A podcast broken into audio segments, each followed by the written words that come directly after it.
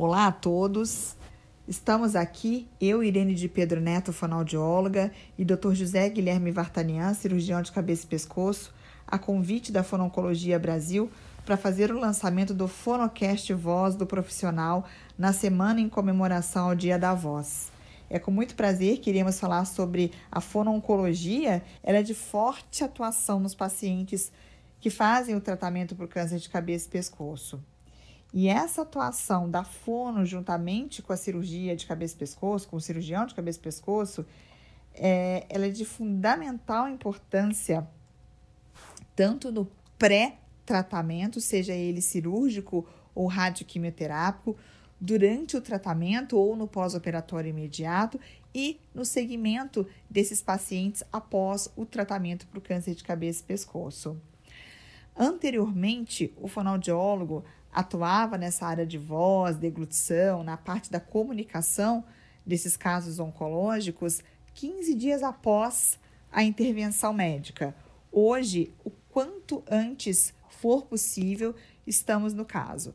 Então, nos pós-operatórios recentes, hoje, no segundo, terceiro dia de pós-operatório, o fonoaudiólogo já entra com a sua atuação, com a reabilitação.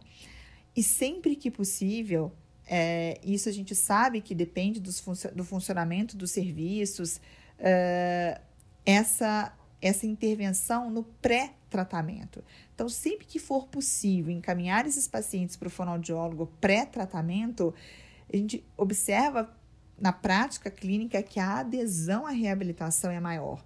O fonoaudiólogo já cria um vínculo com aquele paciente, ele já explica para o paciente todas as consequências desse tratamento, como que nós podemos ajudar, deixando esse paciente mais tranquilo, sabendo do que ele vai enfrentar.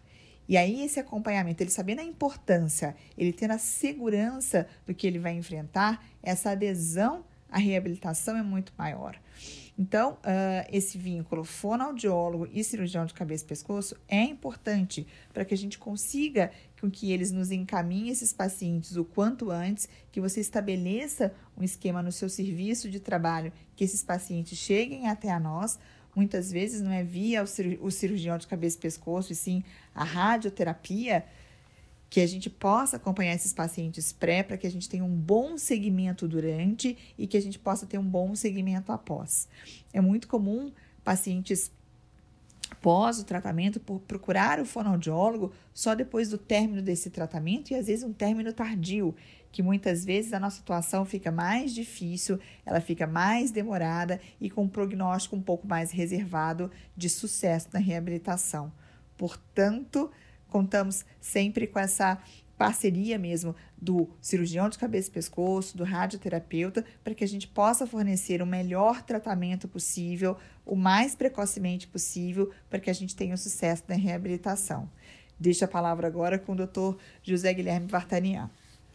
Perfeito, Irene. Gostei muito das suas colocações. Agora um pouquinho da visão do cirurgião, né? Para quem trabalha na área, a gente sabe que o câncer de cabeça e pescoço e seu tratamento ele pode causar sequelas muito importantes em funções consideradas vitais para a gente, né? Relacionadas à alimentação, à comunicação, à nossa aparência, além das potenciais sequelas emocionais e socioeconômicas. No nosso meio, né, onde a maioria dos pacientes tem um diagnóstico em fase mais avançada, essas repercussões ainda podem ser ainda piores, né, com sequelas mais graves.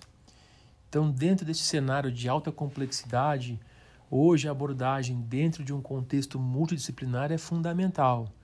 E hoje a gente considera que seja essa abordagem multiprofissional, né, nós chamamos muito hoje em dia de tumor boards, né, ela é considerada hoje como padrão ouro, que poderia traduzir qualidade na assistência oncológica, principalmente em cabeça e pescoço. Tá? Dentro dessa equipe multiprofissional, que é formada por profissionais médicos e não médicos, envolvidos diretamente ou indiretamente, desde o diagnóstico, manejo e reabilitação dos pacientes com câncer de cabeça e pescoço, eu acho que não temos dúvidas, né, que o papel da fonoaudiologia é fundamental nesse processo de reabilitação. Né? A gente sabe das repercussões, principalmente em relação à disfagia, à comunicação, à fala, à voz. Então, realmente, a fono tem um papel vital para a gente dentro desse contexto multidisciplinar. E essa abordagem, ela pode como a Irene comentou agora há pouco, né, já iniciar antes propriamente do tratamento oncológico, né, permanecer durante o tratamento, dependendo do tipo de tratamento que o paciente é submetido, e, obviamente, continuar após o tratamento, sempre objetivando a melhor reabilitação funcional possível para cada caso, né? Em algumas situações, eu particularmente considero até que o acesso a uma equipe de fonoaudiologia especializada em câncer de cabeça e pescoço pode ser até considerado um fator essencial para ajudar na decisão terapêutica, né? Por exemplo, se eu tenho um paciente com um câncer de laringe, vamos dizer assim, intermediário, onde ele poderia ser elegível para uma cirurgia subtotal, se eu estou dentro de um cenário, de um contexto que o paciente não vai ter um acesso a uma equipe de reabilitação fonoaudiológica, eu prefiro não indicar esse tipo de cirurgia, porque eu sei das complicações e as possíveis complicações até com risco de morte desses pacientes pelas aspirações que vão acontecer nas primeiras semanas, primeiros meses pós-tratamento. Então, você ter o acesso a uma equipe de fonoaudiologia, para mim, hoje é essencial até para definir algumas terapêuticas, né? Vale chamar a atenção também, acho que é interessante colocar aqui para vocês nesse podcast, que já tem alguns autores, né, que já estudaram, né, e mostraram que dentre essas repercussões potencialmente negativas em funções importantes dos pacientes, um dos preditores mais importantes de qualidade de vida nesses pacientes é a presença de disfagia, né? O que reforça ainda mais o papel fundamental das equipes de fonoaudiologia especializadas em câncer de cabeça e pescoço na função de reabilitação desses pacientes. Bom, em resumo, eu considero que essa parceria cirurgião de cabeça e pescoço, equipe de fonoaudiologia, realmente ela é essencial no manejo dos pacientes com câncer de cabeça e pescoço. E quando você tem essa equipe multiprofissional, principalmente o papel da fono, a gente pode traduzir isso em qualidade assistencial, em qualidade de atendimento.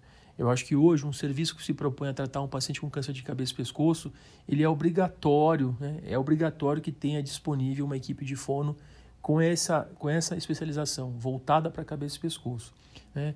Obviamente, nesse cenário, sempre o melhor e o maior beneficiário vai ser o nosso paciente. Então, gostaria de agradecer a Fono Oncologia Brasil pelo convite, desejo muito sucesso para vocês. Não é, Irene? Um grande abraço a todos. Obrigada, meninas, e um sucesso muito grande nessa nova empreitada aí com esse podcast, que vai ser um sucesso.